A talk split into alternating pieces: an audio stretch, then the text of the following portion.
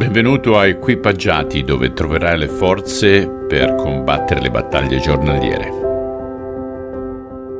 Ok, belli miei, oggi voltiamo la pagina, entriamo nel capitolo 19, siamo sempre nel Vangelo di Matteo, saremo lì ancora per un po', essendo il più lungo del Nuovo Testamento, e leggeremo sempre dalla traduzione della Bibbia della gioia, dal versetto 1 al versetto 15.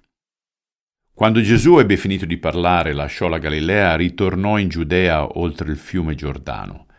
Un'enorme folla lo seguiva ed egli guariva tutti i malati. Alcuni farisei vennero ad interrogarlo, cercando di ingannarlo e fargli dire qualcosa che avrebbe potuto comprometterlo. Tu permetti il divorzio? gli chiesero. Non leggete le scritture? rispose Gesù.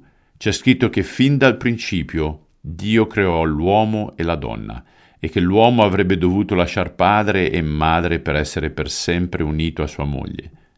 Così l'uomo e la donna diventarono una cosa sola, non più due, ma un unico essere.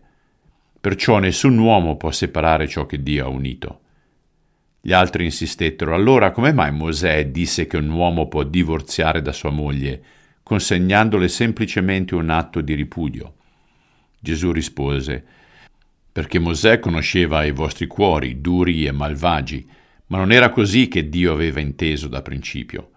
E vi dico questo, chiunque divorzia da sua moglie, salvo che per relazioni sessuali illecite, e ne sposa un'altra, commette adulterio. Allora i discepoli di Gesù commentarono, se le cose stanno così è meglio non sposarsi. Gesù rispose, non tutti possono accettare una condizione del genere soltanto quelli aiutati da Dio. Alcuni sono impotenti dalla nascita e quindi non possono sposarsi, altri sono diventati impotenti, perciò gli uomini li hanno ridotti così, altri ancora invece rinunciano al matrimonio per amore del regno dei cieli. Chi è capace di farlo, lo faccia. Furono portati a Gesù dei bambini piccoli perché ponesse le mani su di loro e pregasse, ma i discepoli sgridavano quelli che li portavano. Gesù invece disse, Lasciate che i bimbi vengano a me, non impediteglielo, perché di costoro è il regno dei cieli. E prima di andarsene pose le mani sulle loro testoline e li benedì. Padre, sono sicuro che alcuni che sono a questo ascolto sono sfortunatamente vittime di divorzio o di abusi o di questi tempi anche confusione a livello di gender, uomo, donna, e tu nella tua parola sei chiaro, tu hai creato sin dall'inizio uomo e donna.